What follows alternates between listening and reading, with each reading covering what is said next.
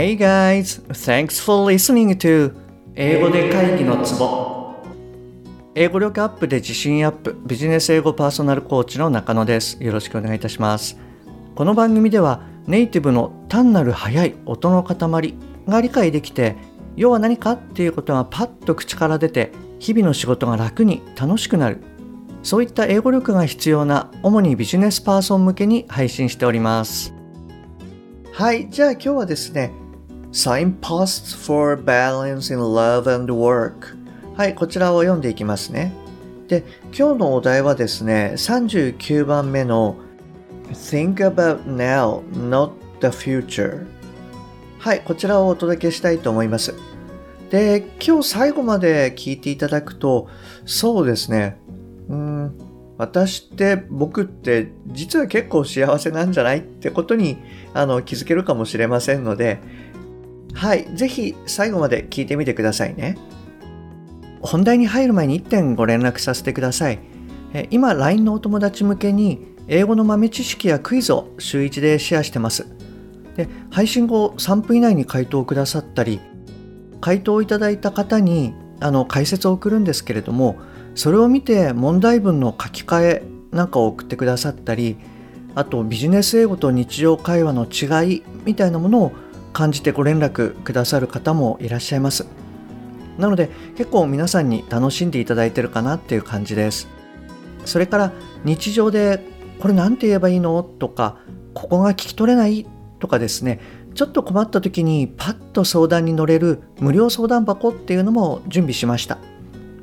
ですのでもし面白いかもとか役に立つかもって思われたら是非ご登録くださいね。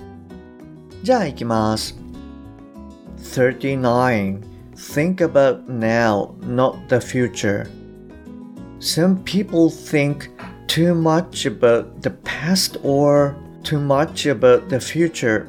and they forget that now is a great time to be glad and happy about. Stop right now and look around you. You are a person sitting reading this book, happy why would you want more than you have in this moment? If you live totally now, life is a lot more fun. When you plan too much for the future or worry too much about what happened in the past, you are likely to feel helpless. If you live in the now, in this moment, then there is very little fear or worry. はい、こちらになります。はい、いかがでしたか？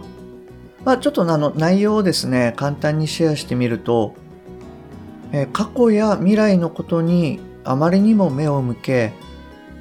まさに今の幸せや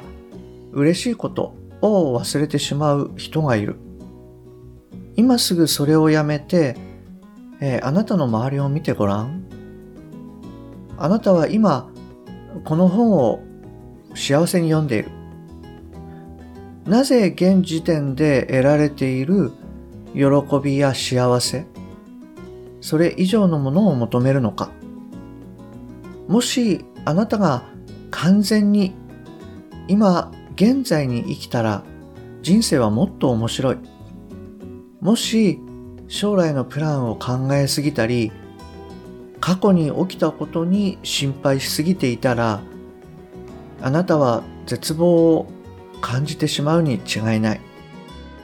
もしあなたが今この瞬間に生きていたら、えー、恐れや心配はビビたるものだよ。はい。あのこんな感じになると思います。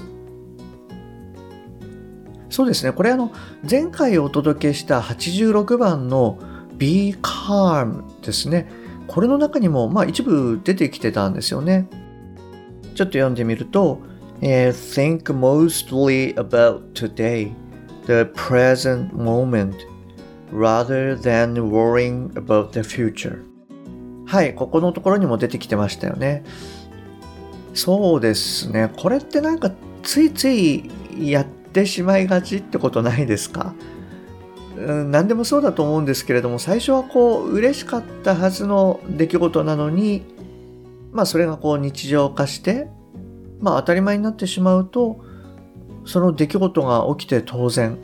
なので、まあ、特に嬉しくもないし、まあ、感謝もしない。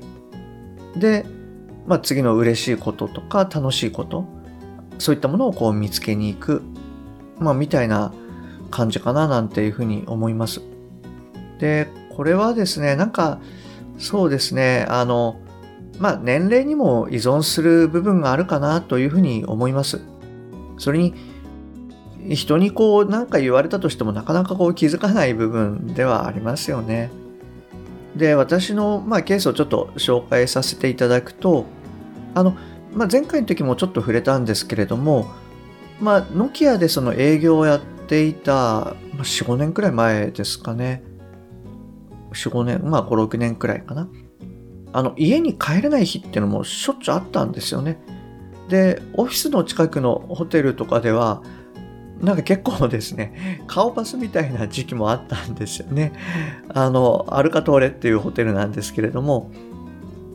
でフロントの人がなんか私の顔を見たら、あ、中野さんいつもありがとうございます、みたいな感じで、あの、一回同僚と泊まったことがあるんですけど、なんか大笑いされましたけどね。はい。